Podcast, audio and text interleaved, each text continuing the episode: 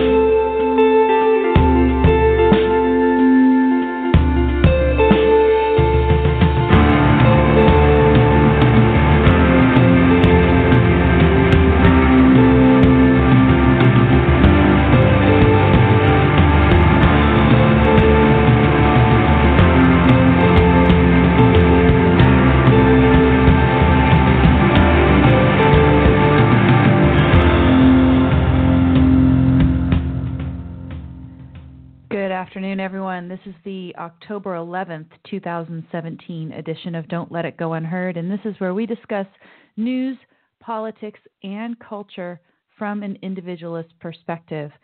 I'm your host, Amy Peikoff, and aren't you glad that I did not start the show the way I thought of about 30 seconds before we started? I've got this piece of cake sitting in front of me right now, and I thought, well, what if I just, you know, it's been very tempting. I, I cut it a while ago, and I'm looking at it, and I was thinking, well, what if I just put like a big chunk of this cake in my mouth and started the show, you know, like half chewing and stuff. I didn't. I wanted to be professional when I started my show. But you will be probably hearing not very polite chewing sounds because I will be eating this cake during the show. And I will be demonstrating that once I have eaten the cake, I will no, no longer have the cake, right? If you've gone over to the blog at don'tletitgo.com, you'll see that the title for today's show is Trying to Have Your Cake and Eat It Too. And I just happened to have some leftover cake on hand, so I figure, okay, th- this will be fun. And yeah, some people on Facebook were bugging me saying, oh, well, if you're going to do that stunt, if you're going to try to eat your cake and have it too, then you have to be on Facebook Live video. People want me to be on video, and you know I have this tug of war because I just have so much going on and a certain lifestyle where I just don't want to be camera ready for this show. I'll have to figure out how to get rid of that contradiction because I know I I'd, I would definitely like a bigger audience, and typically if you're on video, that gets you a larger audience. That's statistically proven. So maybe I need to work that out, right? You can't have your cake and eat it too in, in that realm as well. Anyway, if you go to the blog, don'tletitgo.com, you'll see the program notes that I put together. That is one of the things that I spend my time doing is assembling those program notes. And with some of the things, I guess most of the things, you'll see the sense in which I am saying that somebody is trying to eat his cake and have it too that is the way that Rand formulated it, by the way. The, the typical formulation of the attempt to get away with a contradiction is trying to have your cake and eat it too. And she had phrased it, eat your cake and have it too. You know, once you've eaten it, it's, it's gone, it's done. And first, we'll talk about Trump. He is, again, this morning on Twitter, trying to eat his cake and have it too. And I'll talk about in what sense there. And then I've got this little op ed about Trump's Iran derangement, and I have a way of connecting that into the theme as well. I'll be explaining that. And then we've also got the wonderful story of Harvey Weinstein and he trying to have his cake and eat it too in the form of these talented actresses. He wants to produce movies in which they are the stars, and at the same time, totally destroy any working relationship that he could have with people who are semi decent and talented and have self respect at all by sexually assaulting them, making unwanted advances, other types of disgusting content. So he's an example. And then, in a perplexing way, it turns out that Puigdemont of Catalonia is an example of this. And I was looking at the story last night, so that you know that kind of started this whole process in my mind.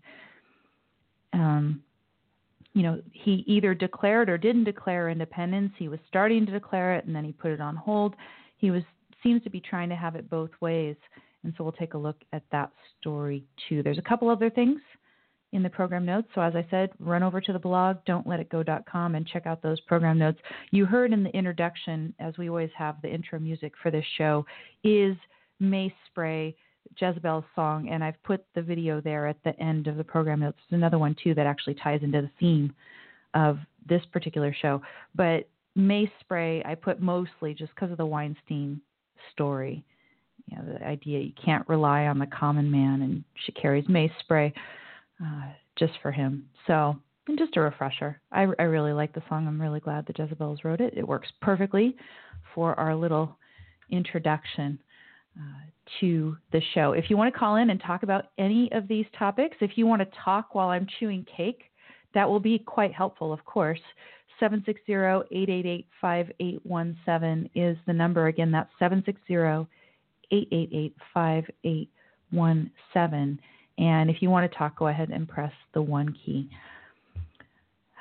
So, yeah, I've got the different, I've t- talked about the cake. Oh, is it cheesecake or buttercream? So it's a cake with buttercream icing. Is it a paleo cake? It is not a paleo cake in any way, shape, or form. It's got way too much sugar. Who knows if you're going to be hearing the effects of the sugar on me. I've also got a cup of coffee with uh, butter and oil sitting in front of me as well, so that'll at least provide some fat. Okay, so I'm going to go ahead and take a bite of this cake. You're going to hear me uh, chewing for a second. Here we go. Mm. Mhm. Mm. Mm. Definitely tasty. Definitely sweet. Very, very quite yummy. Rob said it would be sinful to try to talk instead of savoring the flavor.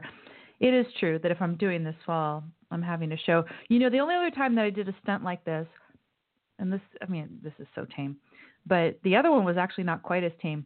It was when Ted Cruz had left the race for, you know, the GOP nom- nominee for president, and I, took a shot of whiskey on video. I made a little video and put it out there of me taking a shot of whiskey and, uh, you know, kind of sending Cruz off and thanking him for his candidacy and everything. And then I did a show later, so it wasn't like I did the show while I was drinking, but I was a little tipsy because I can drink a very small amount of alcohol. I don't usually drink hard alcohol at all. So that was that was a bit of a stunt. Sugar sugar gives me a bit of a, a buzz, but it's not a big deal. I have I have my sugar now and then. So in any event, yeah, you will. You'll hear me taking the bites every so often. Run over to the blog, as I said, don'tletitgo.com. Let's start out. And yeah, I'm gonna criticize Trump. I mean, this guy keeps tweeting things that show that he's not really high on the First Amendment of our Constitution. This is a tweet from Trump this morning, 6:55 a.m. That's you know 10, uh, almost 10 o'clock on East Coast. He says, with all of the fake news coming out of NBC and the networks, at what point is it appropriate to challenge their license? Bad for our country. Now, let's nitpick this tweet apart because, hey, I've got a cup of coffee and some cake. We're doing it kind of casual style this morning um, this afternoon. Hmm. So, first of all, bad for our country, right? He's always got to make it about the country versus just him. He's he doesn't like what they're saying. He doesn't like what they're saying about him. He disagrees with them, but it, he's putting it in terms of bad for our country. That he's really concerned with America. He's going to make America great again. So, of course, that's the, just a little flourish on it. But the main core, the main problem with this is that he's saying, based on the content of what a news network is, you know, putting on, publishing, producing, he wants to challenge their license, that they should not have a license to broadcast because he thinks that they are broadcasting the wrong thing or something that's fake. Now, in our country, you know, maybe he does think that some of the stuff that they are putting out is wrong, but what do you do? What you do is you say, okay, they said this, but it's wrong. Here, let me tell you the truth about whatever story it is about Corker, about any of the other stuff that's going on right now.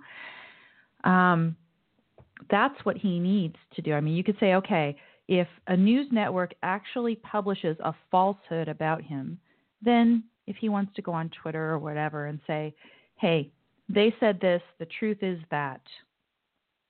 That I think is okay. You know, I don't, I don't think that's a bad thing for him to do. But when he starts talking about challenging their license. He's a president of the United States and he starts talking about challenging their license because he doesn't like what they are putting on their news broadcasts. This is scary stuff. This is really scary stuff. Our news media is supposed to be a check against the political powers, the, the powers that be. And for him to say, oh, well, if I don't like what you're doing, if you're not Pravda for United States, then I'm going to challenge your license. Is that not an implicit threat? Now, did he do it because he was high on his success with the NFL? Because if you look at the other tweet that I've got in the program notes, I just I didn't even re- tweet back to him on this one. He says it is about time that Roger Goodell of the NFL is finally demanding that all players stand all caps as if it's an imperative order, stand for our great national anthem, and then in all caps, respect our country. So, this is some victory I think he thinks he's achieved that he is going to make all of these NFL players via, you know, the head of the NFL, Goodell, um, that they're going to all stand and quote respect our country. First of all, if all these NFL players happen to actually stand, they're just doing it because they're ordered. It has nothing to do with actually respecting our country. It is a phony show of garbage, so it's it's totally meaningless, right? Um, and then the question is: Is it the right thing for a president to be ordering? this in any event, right? So you you know, first of all, you can't even achieve it. You cannot actually achieve you know respect for our country. You can't make that happen by bullying, by ordering, by badgering people. That's what he's done. He thinks he somehow achieved a victory. And he, you know, he, he talk, He's going to make America great. What is America founded on in terms of values? In terms of politics, it's founded on individual rights. And you might say, okay, well, this is a private organization. It's the NFL and the players. They don't have a quote right to a job. And I agree with all that. But government is mixed up in the NFL right now in a yucky way. And we've talked about this before that our government started funding these phony patriotic displays before games. Why did we start doing that? I don't know. Back in 2009, apparently, my friend Deborah first told me about it. And um, if that's really the case, right, that there's like a government involvement in these displays, that's icky enough. And then, particularly if you say, okay, well, it's Trump ordering this, I would be more sympathetic with players. And I've talked about this, and I'm going to keep standing by this. If I was going to an NFL, and I've never gone to an NFL game, I watch it occasionally on TV, sometimes when I'm with friends mostly. Um, actually, only when I'm with friends. I don't go turn on NFL by myself, but it's fun sometimes to watch with friends. If I was at a game after Trump has been tweeting all this stuff, I would kneel. I would just do it. It'd be horrible. I'd want to have a security guard with me because everybody around me would think that somehow I'm anti American or something. And no, I'm sorry. In my opinion, and I'm going to tell you exactly why, I think I am the most pro American person or one of the most pro American people in the room if I kneel in the middle of an NFL game, given what's going on right now for you know the anthem and, and the flag and everything else. It's horrible that I, of all people, feel like I have to do that, but I feel like I have to do that. Why? Because of what he is doing. From what I understand, the um, John who listens to this show, he he told me that even Rush Limbaugh this morning was talking about this particular tweet of Trump and how it seems to be sort of getting close to crossing the line or something like that. I don't know exactly what Rush said, but he's concerned about Trump purporting to dictate policy of the NFL with respect to this sort of thing. So good for Trump. Now, John's joke was, well, maybe Trump is listening to my, excuse me, not Trump. Um, God, if only Trump would listen to my show, right? Uh, that maybe Rush Limbaugh, if only Rush Limbaugh would listen to my show. Uh, if somebody like a Limbaugh or anybody out there who has a decent audience is listening to my show to get material, let me tell you, first of all, um, please give me a job, right? Because I do this. I don't have a job doing this. So if any of you guys like Rush Limbaugh, dude, you've got to let me be a guest host or something. If you're listening to me for material, make me a guest host at some point, help a girl out, right? So there's that. Uh, but wouldn't it be cool if someone like Limbaugh was listening to me for content? But no, I don't think it. He's got a decent brain on him, Limbaugh. Where did how did he get where he is? And it's because even he can no longer evade. You cannot have this idea that Donald Trump is this pro-American. So let me let me tell you why I believe I would be the most pro-American person in the world if I'm kneeling at this thing, right?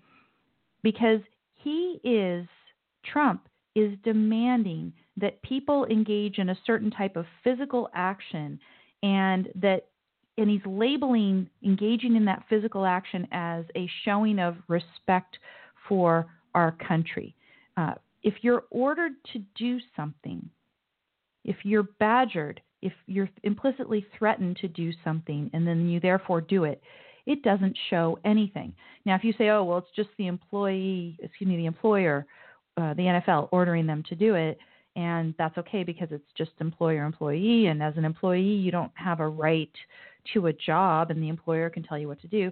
Okay, that's fine. But nonetheless, in an employer employee context, it is not the case that if I do something my employer tells me to do, that I thereby am signifying agreement that that is the right thing to do. And that's a problem for any employee in any line of work all the time is that sometimes you are asked to do things as an employee with which you disagree. And if you can degree you know have varying degrees of disagreement about the thing that you've been ordered to do and at certain points when it crosses certain lines you say okay I'd rather quit than continue to do this. I'd love to see an NFL player quit and be able to explain on principle why, because they're being ordered to do something that is phony in light of a president who's doing this. Um, now, here's here's the other thing that I want to emphasize, and and the, these different points that I'm making about it are, are somewhat interconnected, but having having respect for our country would require an actual individual grasp of our country and the ideas on which it is founded and in particular, not just individual rights. So there is the, you know, the individual right to free speech, and I'm talking about the fact that he is engaging in this pattern of intimidation via Twitter. Very chilling, very much against what freedom of expression has been, you know, interpreted as meaning. What are the contours of freedom of expression? When does a government violate the right to freedom of expression, you know, first of all, he, he is violating that. But at a more fundamental level, if you look below politics, our country is founded on reason, right? Um, you know, Thomas Jefferson said wonderful things about reason as the, you know, basic faculty that enables human beings to live. So you know, I go back and I, sh- I should quote from from Jefferson, but my point here is that reason, in order to operate, needs to be left free. And true respect is based on a rational grasp of the value of our country. Donald Trump is not going to make America great by bullying people into standing for the anthem in some sort of phony show of respect for our country. This is not the way to achieve it. If he was able to go out there and speak in a compelling way about the values on which our country was based, on the rights that he supposedly is going to respect for all of us, that would be one thing. But he doesn't. He just talks about flag symbol, symbol flag. Uh, he, t- he does talk about our military, that the military sacrifice for us, but he doesn't talk about the actual core values. And to that extent, I'd say with this tweet, he is definitely eating the cake, so to speak, the cake that is the greatness of our country. And he thinks he's going to be able to make America great again while at the same time eating the things that would make it great. And, and he, he just can't. He, he's not going to be able to do it. And people are starting to wake up. This morning, when I did see this other tweet from him, and again, I mean, believe it, this is a president of United States.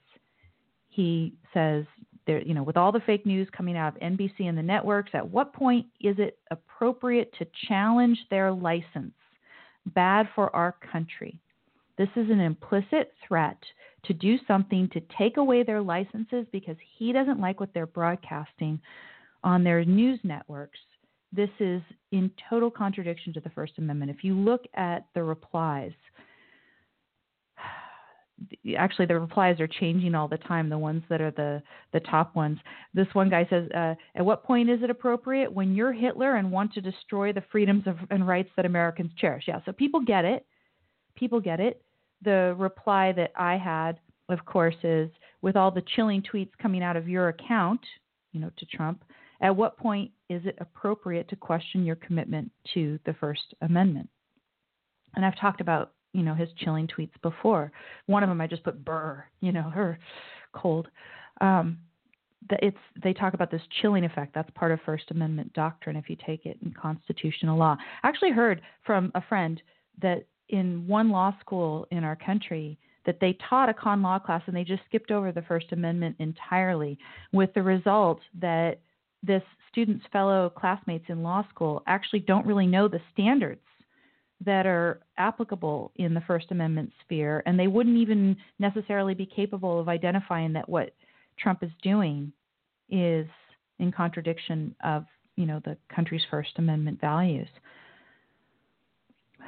So here it is, the threat, and you know he thinks he's going to make America great, while at the same time acting arguably in violation of a core value. You know, when Rand talks about the First Amendment, she talks about freedom of expression as really one of the main litmus tests because people would always ask her, you know, she wrote, by the way, 60th anniversary of Atlas Shrugged yesterday, one of the greatest novels ever. Of course, I'm somewhat biased. I've gotten the privilege of working on the script for a graphic novel adaptation and the great privilege of condensing a very famous speech, a very long speech, in that novel down to a fraction of its length, about a fifth of its original length.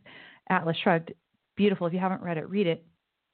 Uh, you will just not believe how prescient Ayn Rand was. And what people would ask her is, you know, and there's a certain type of strike that's going on in the novel, and she'd say, you know, people would ask her, well, when is it appropriate to to strike?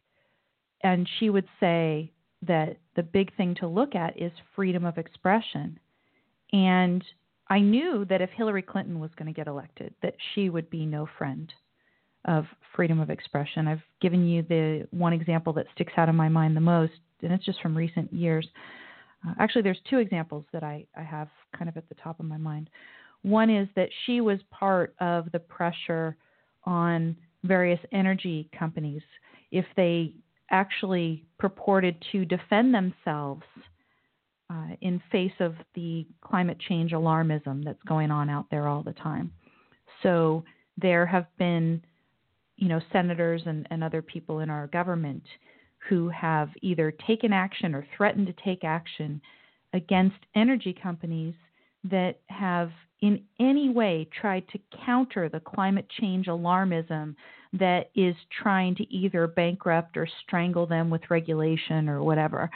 You know, how dare they try to actually defend themselves in the marketplace of ideas because they are, you know, guilty big rich corporations making money off of energy, energy which, you know, just happens to fuel all of human life. How dare they defend themselves, right? So there's that.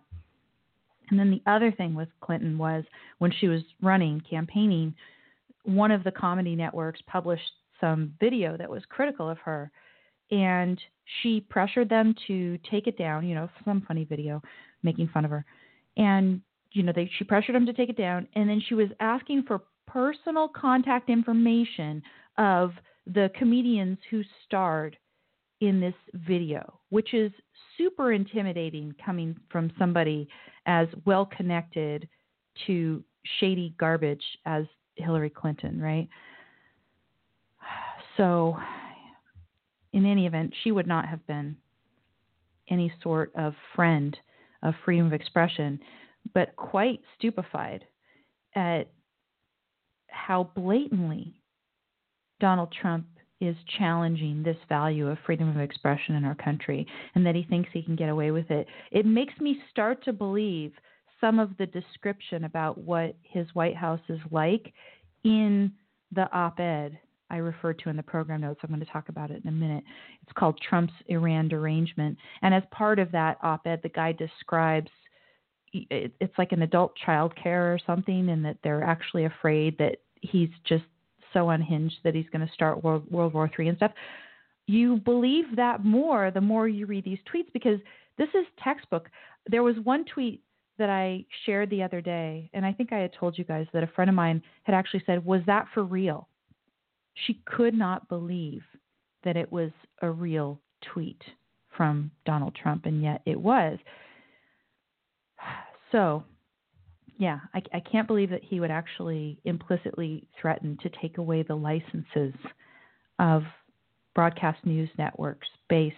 And you know, the other day it was that he wants to resurrect equal time, or not resurrect, but expand the equal time rule potentially at some point resurrect the fairness doctrine. Who knows? It's it is scary, and we have to watch it. And those people who think, "Oh, I'm too hard on Trump" or whatever, or "Oh boy, you know," someone the other day was like, "Oh yeah, that's so edgy and original." In some ways, in certain sectors of the society right now, it is sort of edgy to go after Trump. Yeah, among liberals, among leftists, it's not at all edgy or original to go after Trump, but I am not a leftist.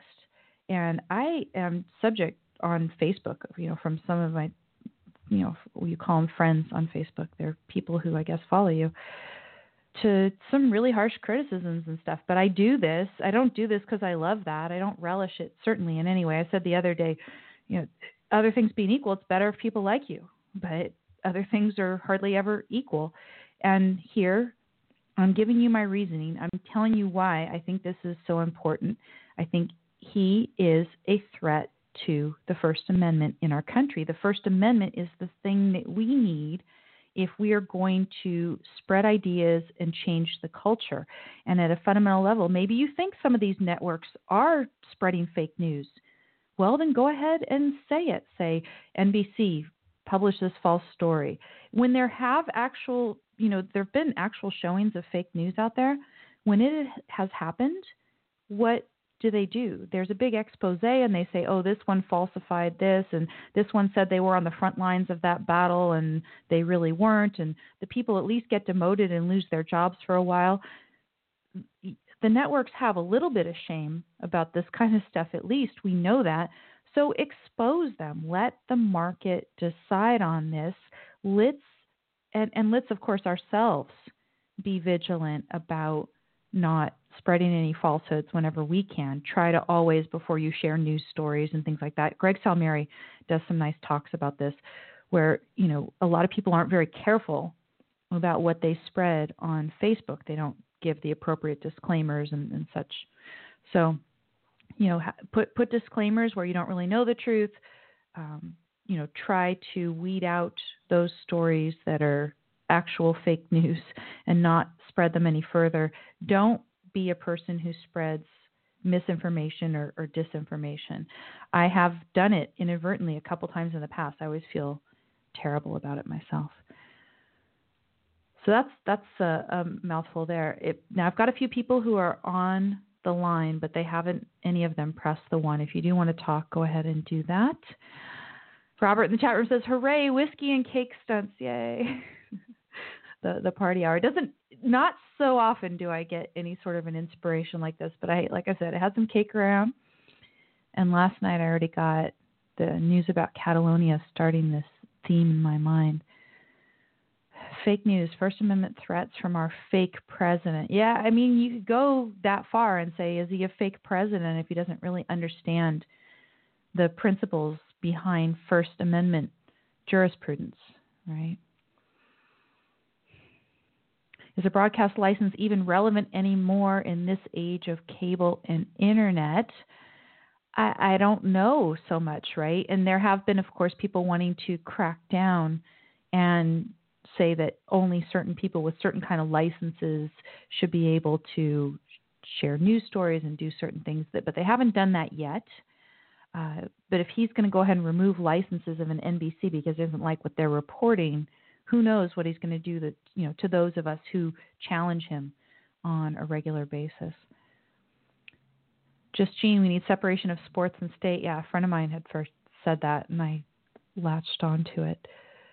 It's it's exactly the right formula. I mean, we have a separation of uh, pretty much everything in state. The only thing we don't separate if we have a proper state is the retaliatory use of force. We want it to be objective. We need a, some sort of a procedure to ensure that that retaliatory use of force is, is done objectively. Robert in the chat room says even Limbaugh understands that Trump has no ideas, or more accurately, Trump has contempt for ideologues. And, and see, that's the thing. I think Trump lumps together ideologues with all sorts of ideas or philosophy.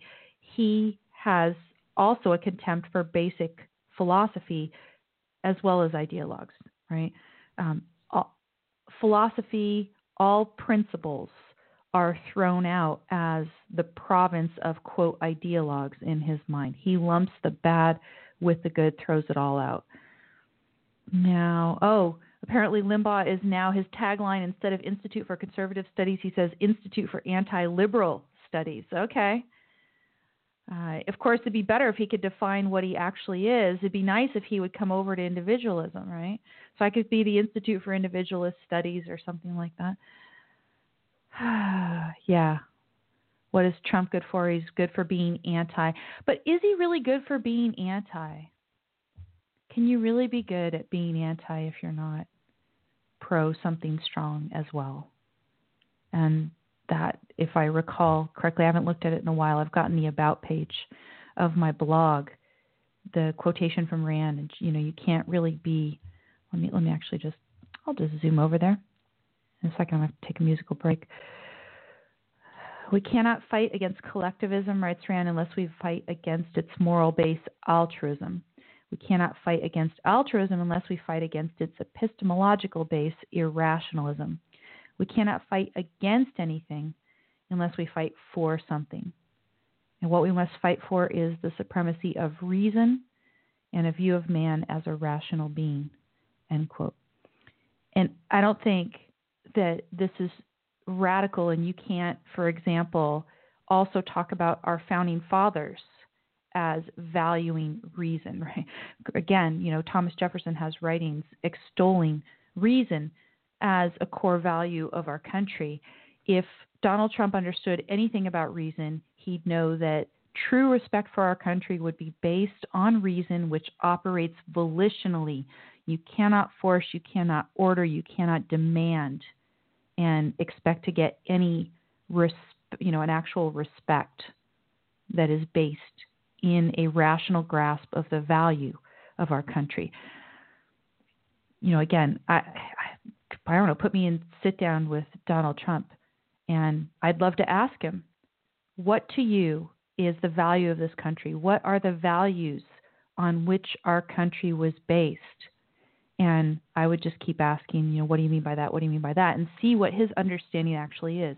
He never reveals it in his speeches. He always talks, you know, he'll say the values on which our country is based, and then he doesn't say what they are.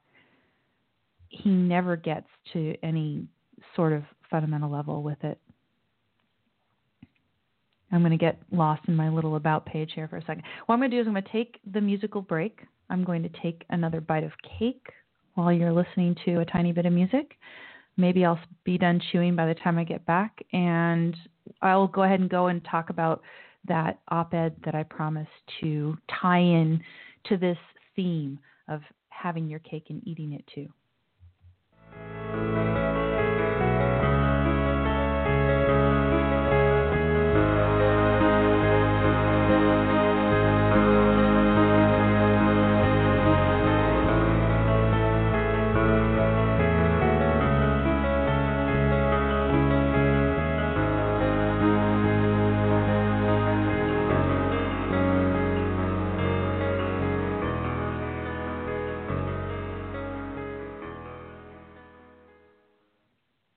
Okay, I'm back.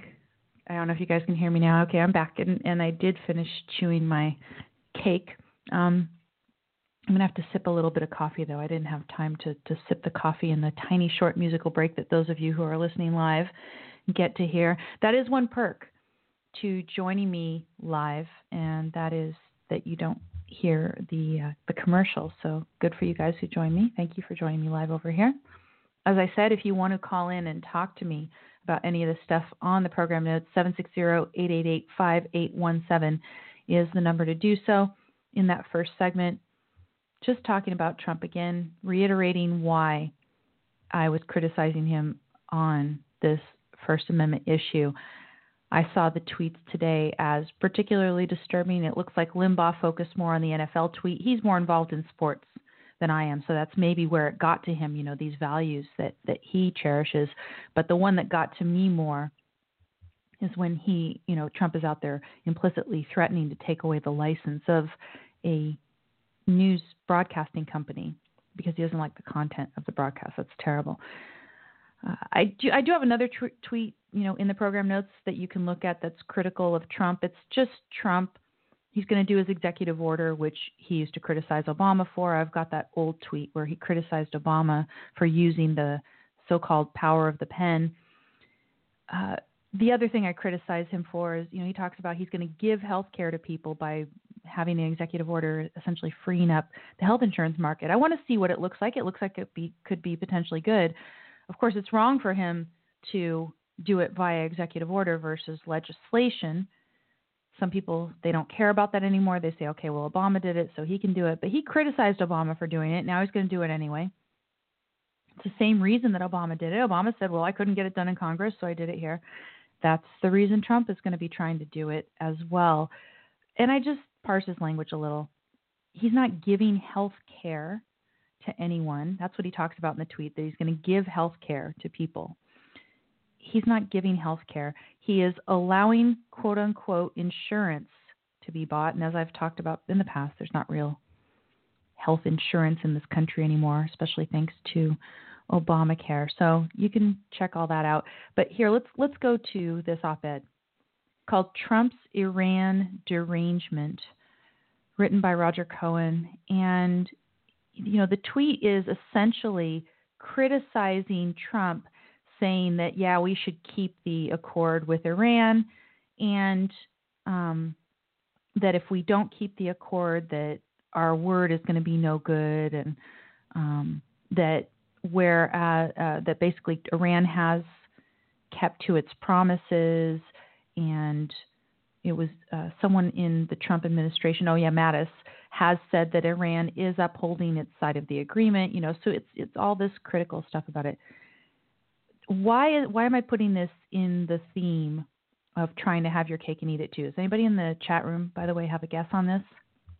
Why am I doing this? Why is this part of the theme that I'm saying that Trump is engaging in an attempt to have his cake and eat it too? Maybe I'll take another bite of cake while I see if you guys have an answer if you can tie this into my theme, because I can tie this into my theme. Here we go. I'm going to take a big old bite of this cake right now. Mm. It's pretty good. Mm. Strawberry has good texture, kind of crunchy. Mm-mm. Anybody? No, nobody. Anybody on the phone have a potential answer? If you do, just hit one. I'll go ahead and unmute you. Hopefully, you're not in the middle of chewing something. Both just chew. No, nobody on the phone either. Okay, so this is why because what Trump is talking about doing is quote decertifying the deal. Decertifying. Now, decertifying isn't completely canceling it, right? Um, I guess it's opening the door for perhaps not upholding all the different parts of it. But why wouldn't Trump, right? Why wouldn't he just completely denounce and say, forget, we're not going to have it anymore, and give a whole actual um, moral defense as to why?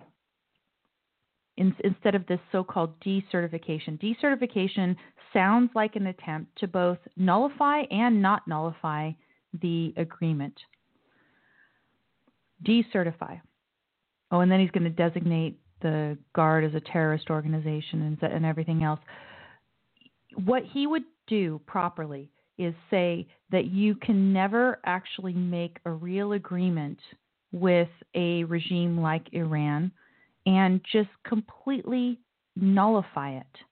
Um, but here he just, if he declines to certify, they say what's going to happen. U.S. congressional leaders would have 60 days to decide whether to reimpose sanctions that are suspended under the agreement. So, the, why, why isn't he going to go out there and just have a very principled statement as to the idea that you cannot negotiate with anybody like Iran and why? Um, instead, he just talks about the fact that the pact um, is a quote embarrassment, right? And he's trying to say, you know, things like that Iran is not adhering to it, and he's also trying to say that Iran, um, because of the sanctions that we've lifted, that they are using that money to, you know, commit terrorist acts and things like that. And supposedly everyone's got a competing story about that. Oh, they're not doing that. He needs to come out and say not only was it a quote embarrassment, but that it was an entire mistake, wrong, morally wrong, to try to make a quote deal with Iran in the first place. And that's the entire premise that he needs to challenge. If he doesn't challenge that premise, then he's opening himself up to the sort of criticism that is in this op ed, where they're basically saying, oh, well, you know, you say that Iran isn't holding to it, but look, your own guy, James Mattis, says that it is. And then so does this international certification body, IAEA. They found that Iran is in compliance. And then, you know, uh, by the way, this is not supposed to be about Iran's human rights record and everything else. This is just a compromise. Um, you know, th- basically, it's it's it's some sort of a compromise where we're supposed to both give up things and everything else, and and you know, he has to realize that this is just part of what we have to do as a country to be taken seriously and people to take our word.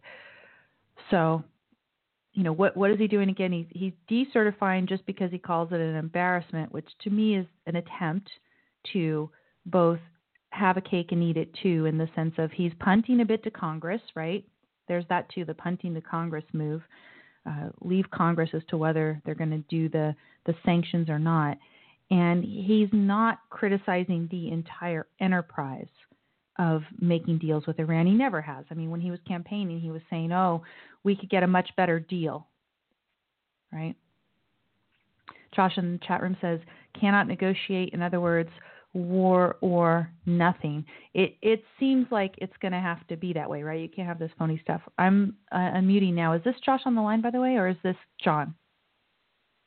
Uh, John here, Carson City. It's John. Okay, I knew I recognized the number and I forgot whose it was. Okay. Hi, John. How are you? Oh, okay, okay.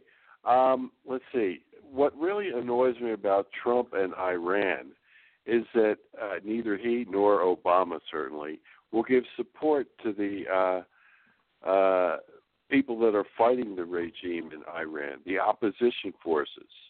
Okay, now Mhm. that's very real, and uh, Obama threw them under the bus when they were revolting, and I'm sure many thousands got executed uh, for that.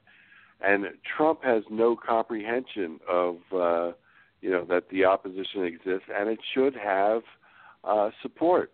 You know, and he never says anything about it. Now, speaking about uh, you know be, uh, being non-ideological or not a man of ideas, there's Mhm. a good example of it. You see what I'm saying? Right, right, right. I mean, In it's, that, it's really in, outrageous. In, in uh, that, in that he he should support these people who want to overthrow the terrible regime there, as opposed to talking about you know the details of a deal or it's an embarrassing because we didn't get quote enough out of the deal with them, right? Yeah. Absolutely, Mm-hmm. yeah.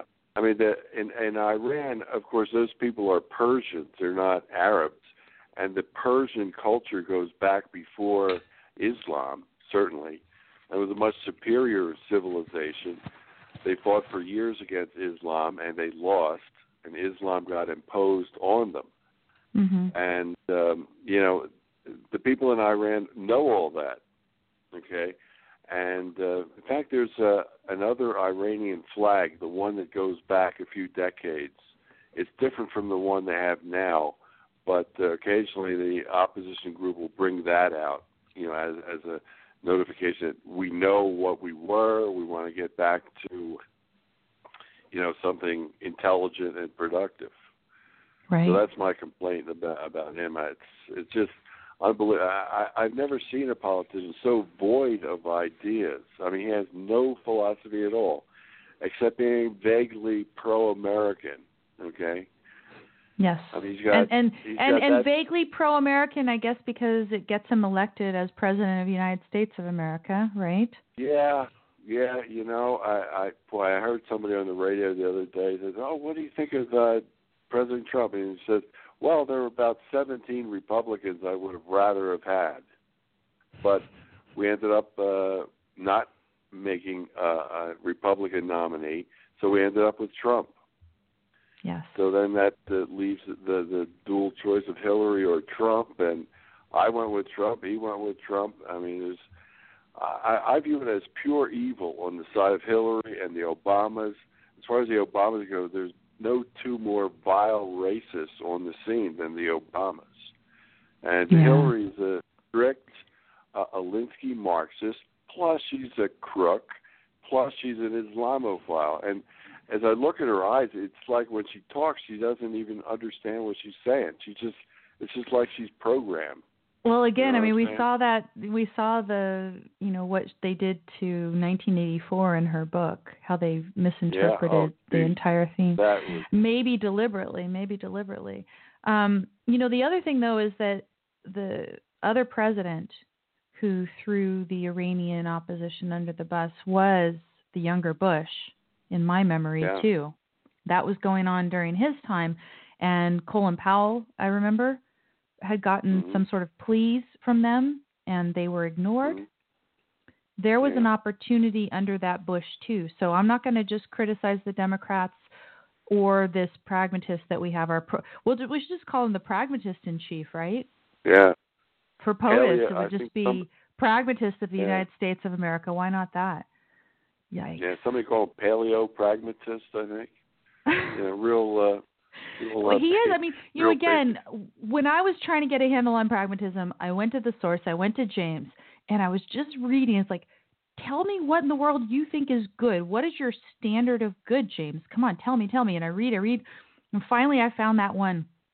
The good is that which satisfies demand.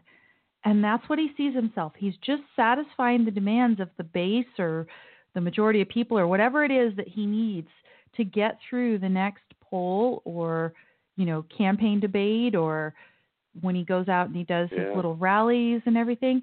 He just wants to satisfy the demands of as many people as possible, pure pragmatist style. It, it is. It's really yeah. So paleo pragmatist sounds perfect.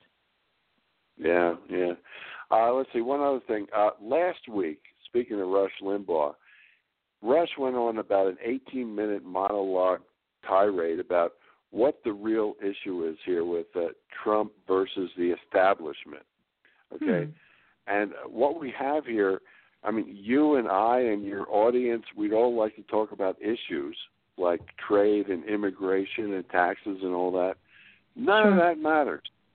None of that matters. The only thing that matters is Trump is viewed as an opponent of the establishment, and the establishment is coming after him. That includes everybody, the whole news media. There's not one network that's pro-Trump. All the whole, all the newspapers, everything is Mhm. after him. And when um, what was his name, Mueller, um, raided uh, Manafort's home. Okay, Mhm. they picked his lock. They broke into his house when he's in bed with his wife and his kids are there. They searched in the whole place. That was the establishment sending the message: if you oppose us, we will come after not only you but all your friends, your family, your kids, everybody. It's uh, it's it's personal now. You know what I'm saying? Okay, that's fine, but I still can't get behind Trump. Well, well, it is discouraging. I Mhm. uh, I think it comes down to when I see the wall of hatred from the left, I think that's the real danger. Uh, when I see a wall of hatred like that, nobody even steps out of line. You can predict everything they say.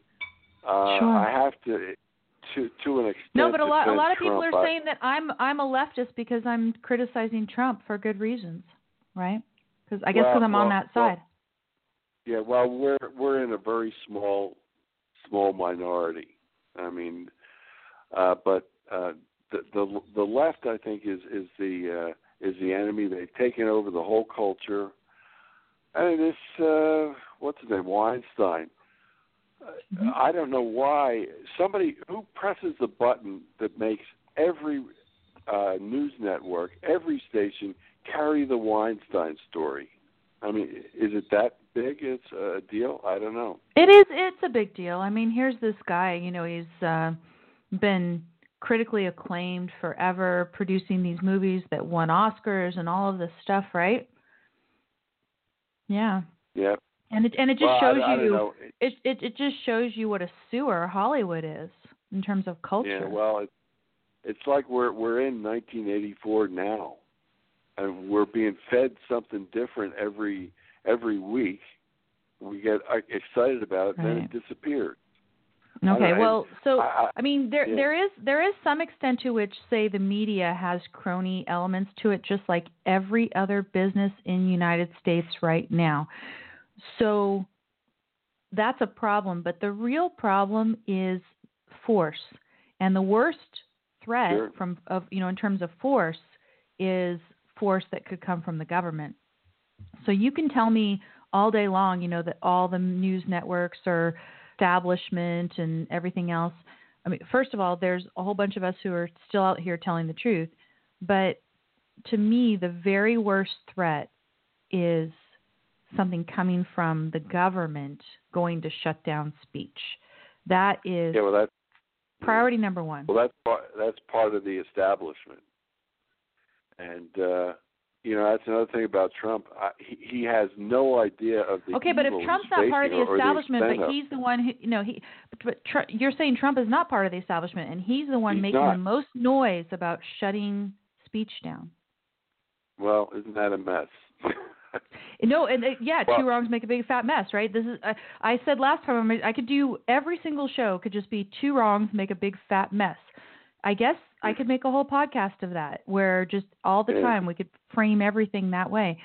But but here we are. Yeah, maybe there is this establishment that includes the media and other people and it's, you know, knee jerk against Trump that they don't have the principles either because at least I'm criticizing Trump based on principle but don't lump me in with those people first of all still nonetheless it is imperative to resist the threat to freedom of expression that comes from Yeah. Trump because it's it's coming from president of the United States United States of America country founded on reason individual rights and here we are you know concerned Yeah, about whether yeah. re- whether reason's going to be able to operate freely because of this now John you're on the phone here. I'm going to take the last bite. I've been eating this cake. I'm going to take the last bite of this cake right now okay. while you're on the phone. okay. And I'm I'm I'm going to observe that after I eat this last bite of cake, damn, I don't have any more cake, right?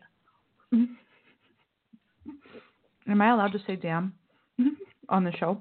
Mm. Yeah, so that that's really yummy.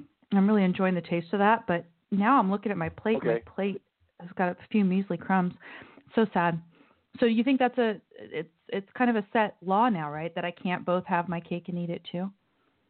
Well, I don't know, but here's a story about cake. What about the Okay. issue of uh, the bakery baking cakes for weddings, and a gay couple comes in and demands a cake be made for their wedding, a gay wedding, and they refuse. Oh yeah. I know Uh, they should where be able stand, to. Where, yeah, where do you stand on that? Oh, certainly The- I stand on that is- side of it. Yeah. I certainly stand on that side of it. So it's, you know, Gary Johnson, that was one of his big failings that he was going to continue with the laws. You know, he didn't put them in place, so why don't I just go ahead and leave in place the laws that would force the Jewish baker to bake the Nazi cake? That was the way that they framed it there, but it's you know, it's Yeah. the same principle. Each of us should be able to have freedom of association um, or freedom of disassociation, as I call it in my my little essay. Thank you, John. Thank you for hanging out and humoring me with the, uh, the last bite of cake there. I hope my chewing Okay. noises weren't too offensive. No, no. Okay, Okay, we'll thanks. Amy. Thank you. If anybody else wants to call in and talk, 760-888-5817 is the number, and just make sure to press the one key and let me know that you would like to do that. Uh, Robert says, "Wait, you've eaten your cake and now you no longer have it." I know it's, it's unbelievable that that's truly the case. So let's talk about. I've got the second example in the program notes. So zoom back over, don'tletitgo.com and you'll see a few, just a couple links actually on the Harvey Weinstein story. The New York Times story describing the stuff that he did is quite unbelievable, and they've got the women, beautiful pictures of of the women, uh, you know, just make them just look very good and sympathetic. And I, I mean, I have no reason not to believe any any of them, but it, you know, it's not just Gwyneth Paltrow and Angelina Jolie. Those are the two names that are named in the thing. There's some other women, uh, some other women who are depicted in the stories as well.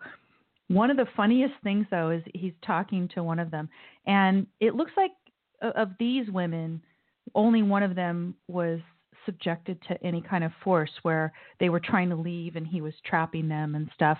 There other ones, of course, they were, you know, don't tell anybody and threatened and, and with career ramifications and stuff like that. But in terms of but I'm starting to hear stories of assault and everything else, which is which is horrible.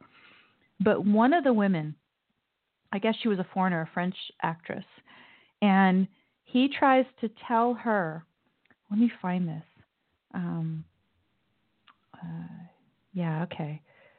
What is this? So he, his his thing was always about massages. Like he would try to, you know, start having physical contact with them. Maybe he was going to give them a massage. You know, can I give you a massage? And uh, there's a French actress, and he actually told her. He said, um, you know, can I can I give you a massage? And she said no. And he argued that casual massages were an American custom and that he gave them to his secretary all the time. So he was trying to talk her into it. I mean, it's it's just mind-boggling that he did this for so long and as I said there are some charges of actual assault as well. Um, but a lot of times he's just telling him, you know, like there, this one woman, uh, Ms. Dunning, what's her first name? Uh, Dawn Dunning. She was doing small acting gigs and stuff and seemed to be interested in her. And then when she was not eager to have three way sex with him, she laughed apparently and, and he got really angry about this and he said, You'll never make it in this business. This is how the business works. And at the end of the story, it said, you know, she said, "Well, I, I said to myself, maybe this is how the business works." And that the story ends by saying that she left acting soon and became a costume designer. So I'm not having any part of this if this is how the business works. That you have to have three-way sex with Harvey Weinstein in order to get a job. Forget about it.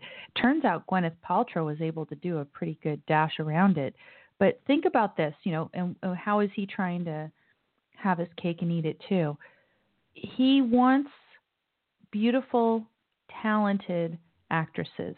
And whatever you think of talented actresses or whether you think these particular actresses have talent or not, what you got to assume is that anybody who has talent, in order to have talent consistently and be able to keep producing things that are going to uh, be of value to the market, that person has to have some element of self respect, some self esteem.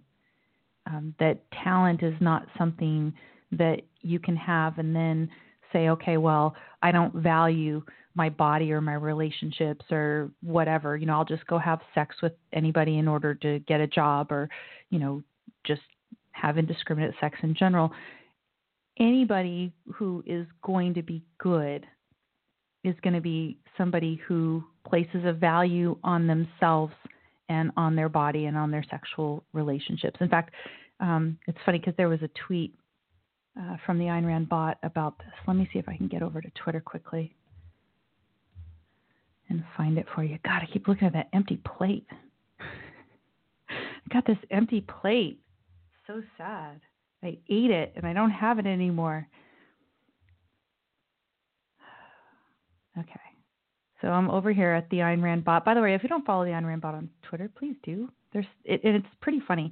Yeah. So 16 hours ago was this tweet from the bot, and these just come out randomly. I've got databases, and I use a random number generator to reshuffle them each time I use the databases. I have three different databases. I rotate them. It's this whole thing. So this is just random. It came out. The tweet is sex is the physical expression of a tribute to personal values. And that's Rand's view of, you know, what sex would be to a rational person properly understood. And so if you would, you know, make the connection here. Obviously not everybody is perfect and holds their values completely consistently and everything else, but other things being equal, the people who are going to be consistently talented are going to be the ones who have respect for themselves and respect for their bodies and respect for relationships and people with whom they choose to have relationships. And here's this guy. He supposedly wants to produce great movies, get awards, make a whole lot of money, all of that good stuff in Hollywood. He wants to do that. And he is engaging in behavior with these actresses. Now, some of them, maybe he doesn't take them seriously. They talk in the New York Times article about a couple of them where they're saying, well, probably he didn't even really take me seriously because, you know, I was just a, a waitress and, you know, look at the way he was treating me. But when you've got a Jolie and you've got a Paltrow, chances are he saw the future star potential of Paltrow. And of course, if he hadn't, right, he wouldn't have continued to let her have her career and everything else. He would have just made her go away. So there's a contradiction there. There's a contradiction in saying that you want these talented women to work for you, to do great acting that help you produce great movies and win awards, critical acclaim, get a lot of money, all of that. And then at the same time, you're going to act in ways that demean them, diminish their value, not treat them with the respect that they deserve. So in that case, definitely trying to have his cake and eat it too. And unfortunately, the whole, you know, sort of atmosphere in Hollywood condoned it. There were people, you know, they're talking about Matt Damon and maybe Ben Affleck as well, were sort of willing co-conspirators in some of this. Uh, at least they were knowledgeable about what was going on. One of the things in the Times, let me see if I can find it, uh, at an Oscars awards ceremony there was one of the hosts who made a joke about this. Like it's so well known that he made a joke about it, and yet this behavior continued. It was something like, because um, like there were five actresses that were going to get the Oscar nomination, and it was here are five actresses that no longer have to worry about faking an attraction for Harvey Weinstein. That's a joke that was told at an Oscars ceremony. This is how well known this disgusting behavior was. You know, in Hollywood, it was it was well known among everybody, and people are looking the other way. I mean, it's like the Catholic Church, but you know, instead of dealing with kids, you're dealing with younger women. They they all seem to be about like between 20 and 24 at the time that he was hitting on them. Who knows? There's you know probably different ages, different eras as well. But it, it's disgusting. And yeah, trying to have his cake and eat it too. It's not working. If you see the second link now, I mean, not only is he subjected, you know, he lost his job and everything, his wife is leaving him as well. I've got a CNN story about it. This is the statement from Georgina Chapman, who was married to Weinstein. Let me see here. Okay. CNN is trying to sell me something right now, and they're not letting me actually read this story. There was a statement from Chapman, and let me see if CNN will actually let me read their story, which I shared with you guys. Uh, okay, here's a statement from Chapman. My heart breaks for all the women who have suffered tremendous pain because of these unforgivable actions, the statement read. I have chosen to leave my husband Caring for my young children is my first priority, and I ask the media for privacy at this time. End quote. I have not heard anything about her, you know, being knowledgeable about this behavior. It seems difficult to think that it would go on for so long and that she wouldn't have known about it. But in any event, uh, we shall see. Now, selfishness in the chat room says, "Would you put your talent in anyone else's control?" Really, you know, this this is part of the question, right? In fact, there was a listener to this show who had sent me a message through the blog the other day, and, and basically saying that I should more explicitly pitch for people to donate to my show, which I don't do very often, and I should say, look, don't you want me to be able to give you an unadulterated message as opposed to try to get hired by somebody else out there and have my talent quote be in somebody else's control? You know again all these things around. Sometimes if the person that you put your talent you know in, in their control. If that person themselves they're really talented they have really good ideas okay. But you certainly would not want to work for someone who treats you that poorly.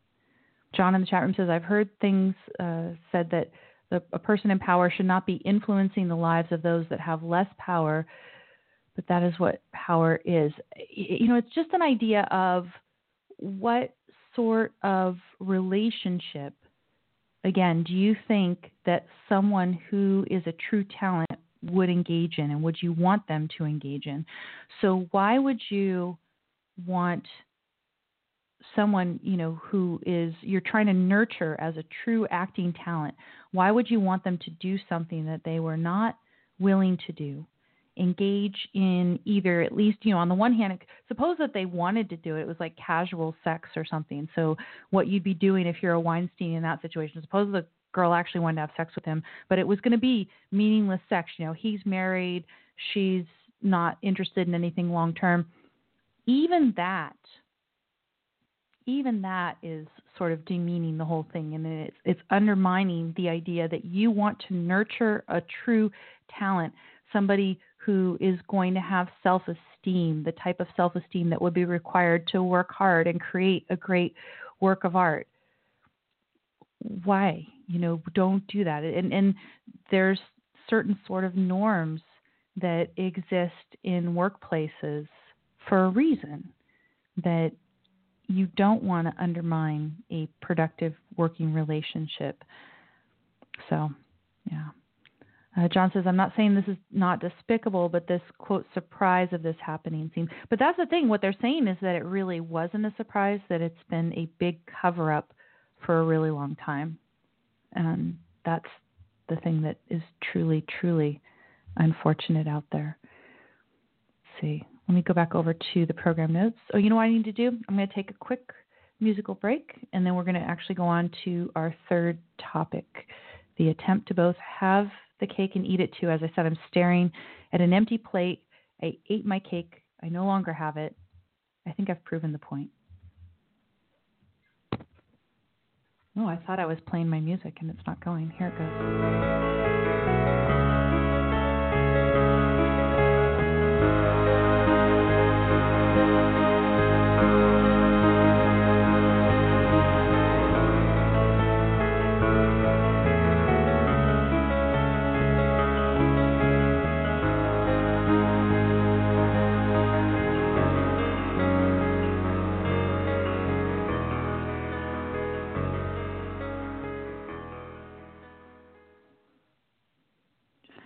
Okay, everyone, I am back, and we have now already discussed a few different attempts of people to eat their cake and have it too.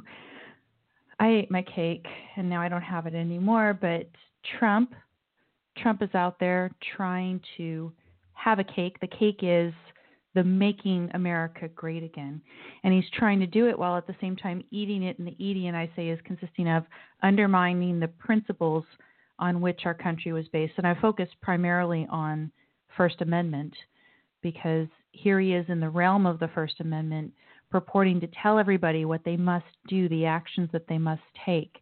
And that undermines not only the political principles of the First Amendment, freedom of expression, the right to free speech, but it also, because it's in this realm of freedom of expression, it undermines the very thing that he says he's trying to go for, which is a you know in, in terms of the NFL players that they should respect our country. True respect is based on reason, the use of a rational faculty which must be left free to operate. And he purports to coerce this respect or badger people into respect, get the employer to badger the employees into it. It's going to be meaningless when those guys all stand up.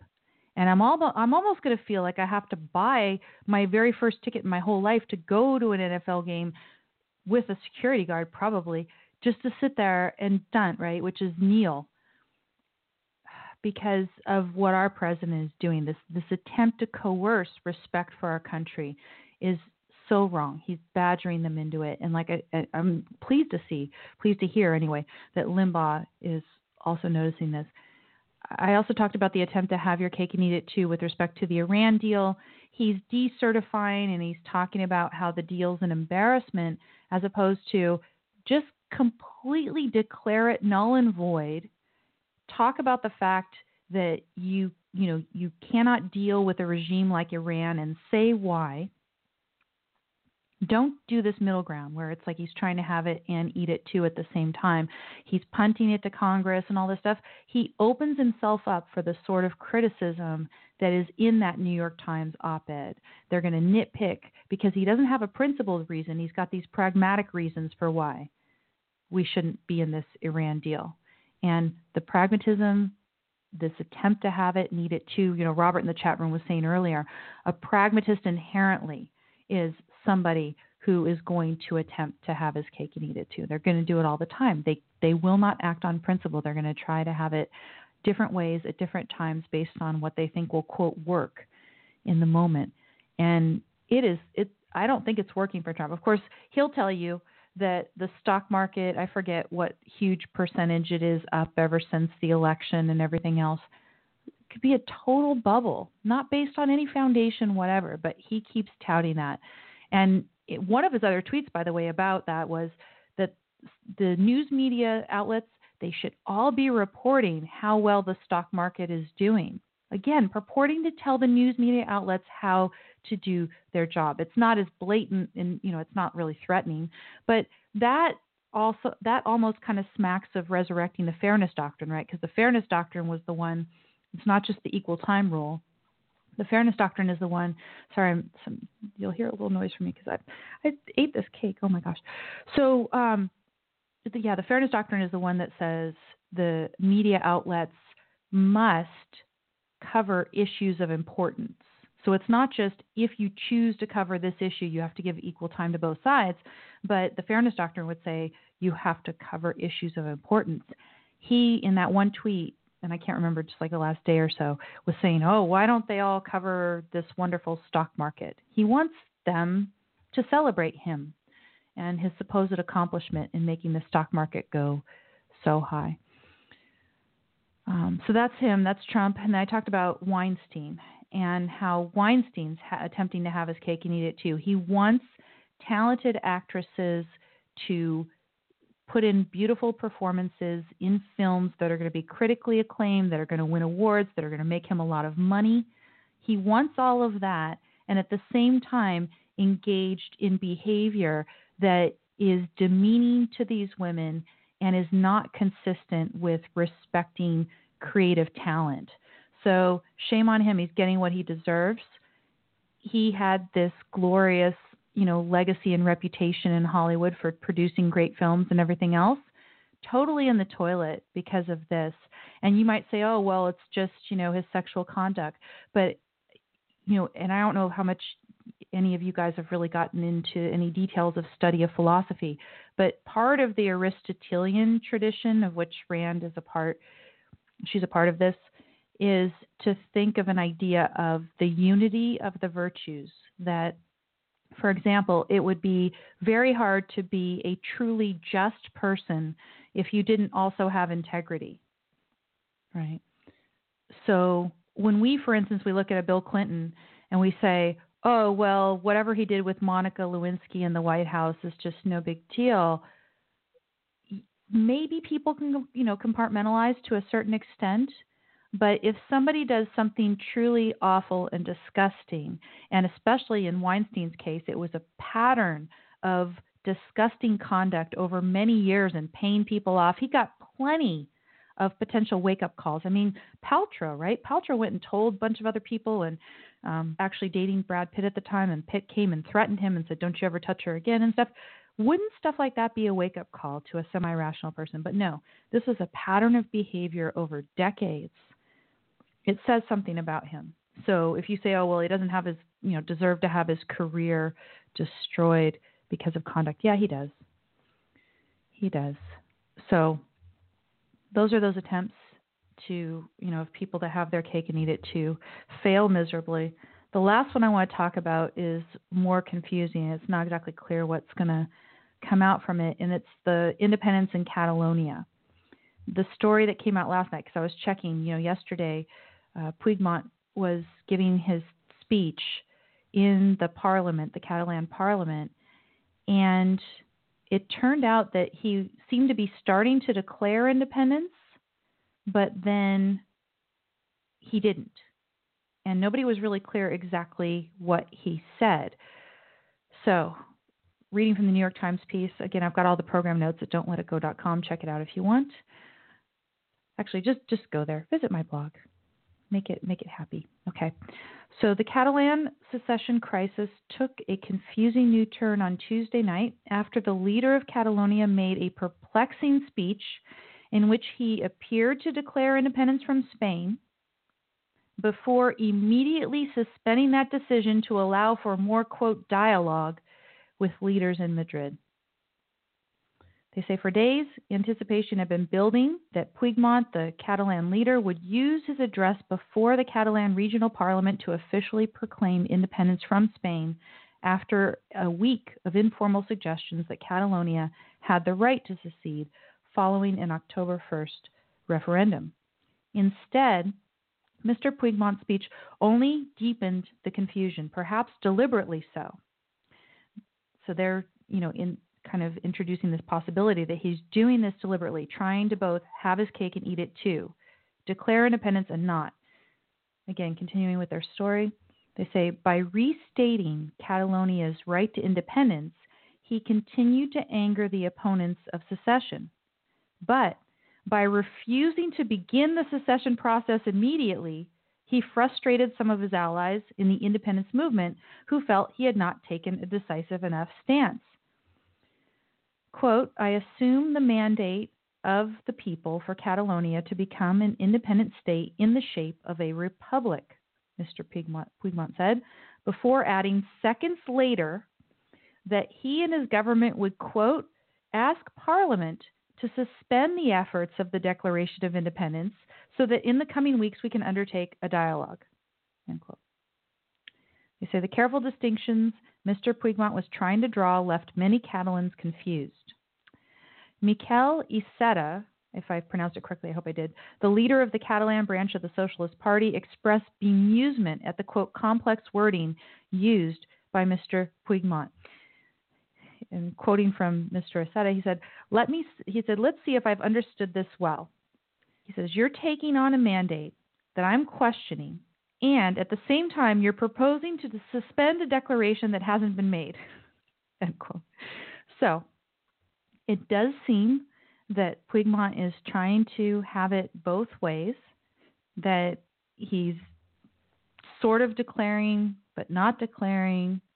Did he declare it or not? And that's the topic of the next article. That's the headline of the next article from New York Times. Spain asked Catalonia, this is today, did you declare independence or not? Prime Minister Rajoy took a tentative step on Wednesday towards seizing administrative control of Catalonia, but he asked the region's leader to first clarify whether he had actually declared independence from the rest of Spain following an unusual series of events the night before. In a short news conference, Mr. Rajoy called on Puigdemont the leader, Catalonia's leader, to confirm whether he had declared independence, given what the Spanish prime minister called the quote deliberate confusion generated by the comments and actions from Mr. Puigdemont the, uh, and other Catalan leaders on Tuesday. Pending a response from the Catalan government, Rajoy said that he was initiating a request for his government to invoke Article 155. I've heard that number kind of thrown around in articles the last few days.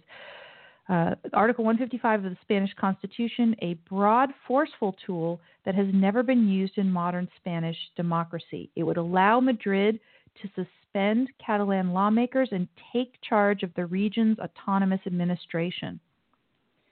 Although Mr. Rajoy's move does not commit him to an emergency intervention, and he set no deadline for response from the Catalans. So is he attempting to have it need it too by setting certain things in motion but not quite doing them either? You know, we could have multiple layers of attempting to have your cake and eat it too. He says it is urgent to put an end to the situation that Catalonia is living. The government wants to offer certainties to Spaniards and Catalans. End quote. Now, that is, you know, that sounds reasonable. In any event, we're going to continue to watch this as it unfolds. Um, it seems, you know, I don't, I don't know that there's going to be any success for Puigdemont by trying to declare and not declare. It doesn't sound like Rajoy here is saying, "Oh yeah, let's go and have dialogue. Let's have these discussions." You might say that would that was the purpose that he wanted to go ahead and get some concessions from the Spanish government.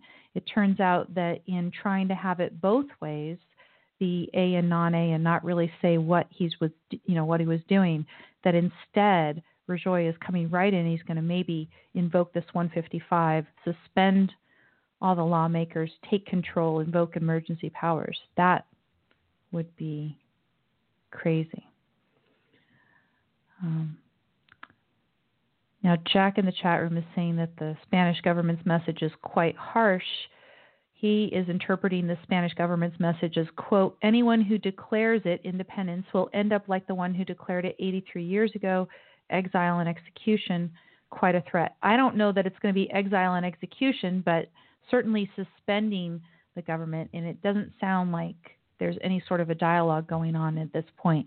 Hopefully, there will be. It, it seems like there are some things that should be done in order to make the lives of the individual Catalans better. But like I've said in the prior two shows that I've talked about this, from what I know of the current Catalonian government and some of the expressions of intentions that they've had about independence, it doesn't seem like the lives of individual Catalonians would be that much better off if there was a dec- you know a declaration of independence.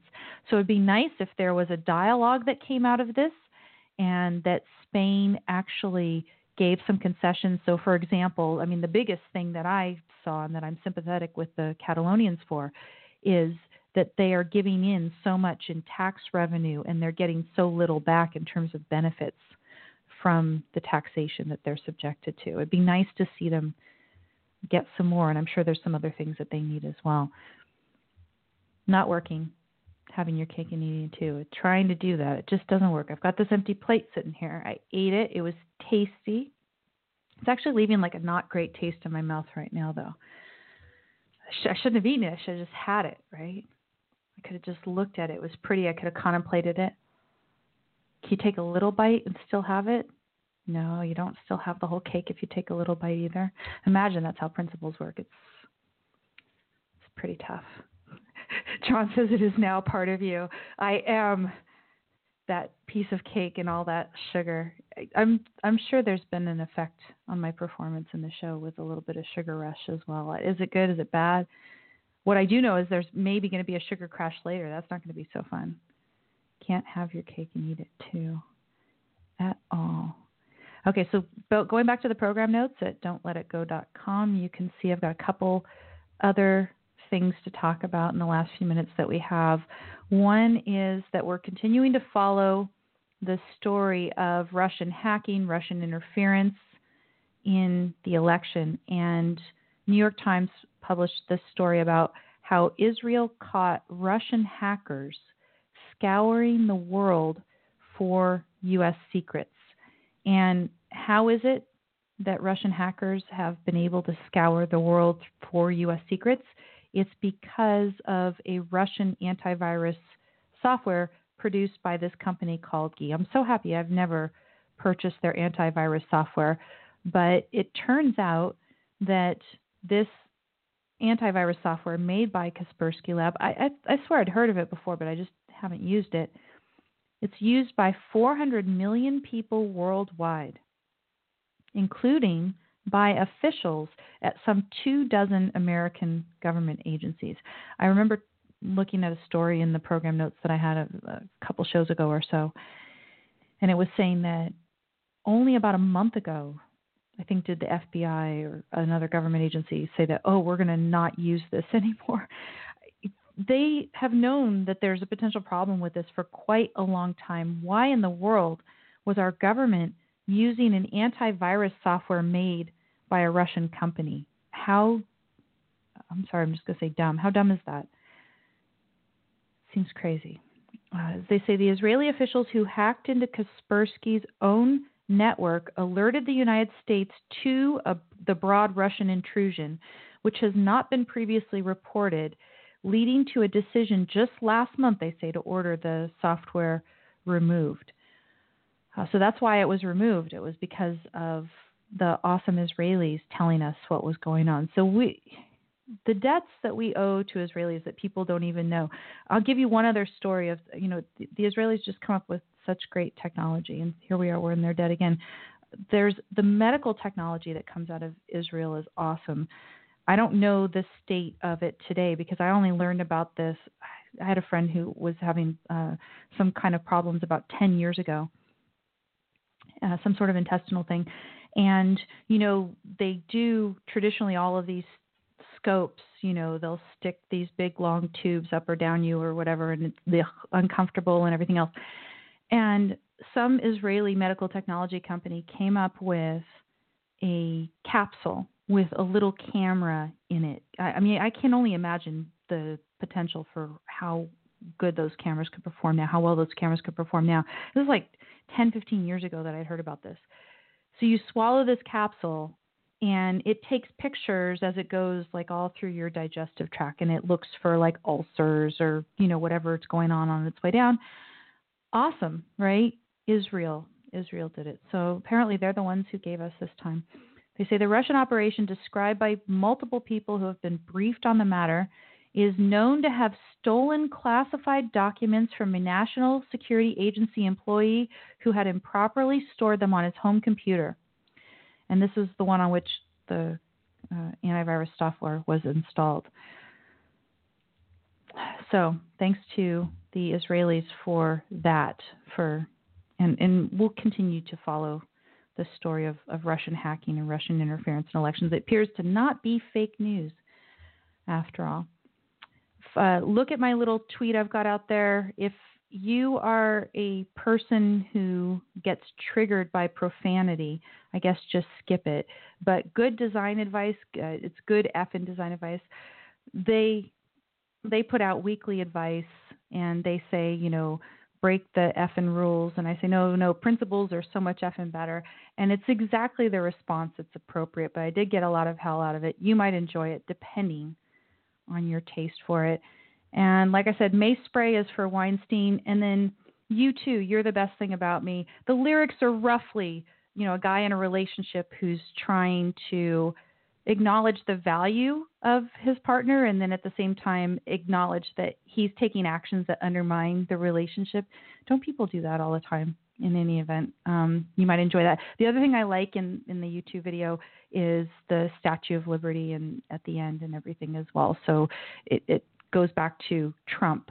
Let's not try to make America great while eating the cake that is true American values. Thanks, everyone. I'm going to see you guys next Monday. I'm off Friday. So next Monday, 3 p.m. Eastern, 12 Pacific. Take care.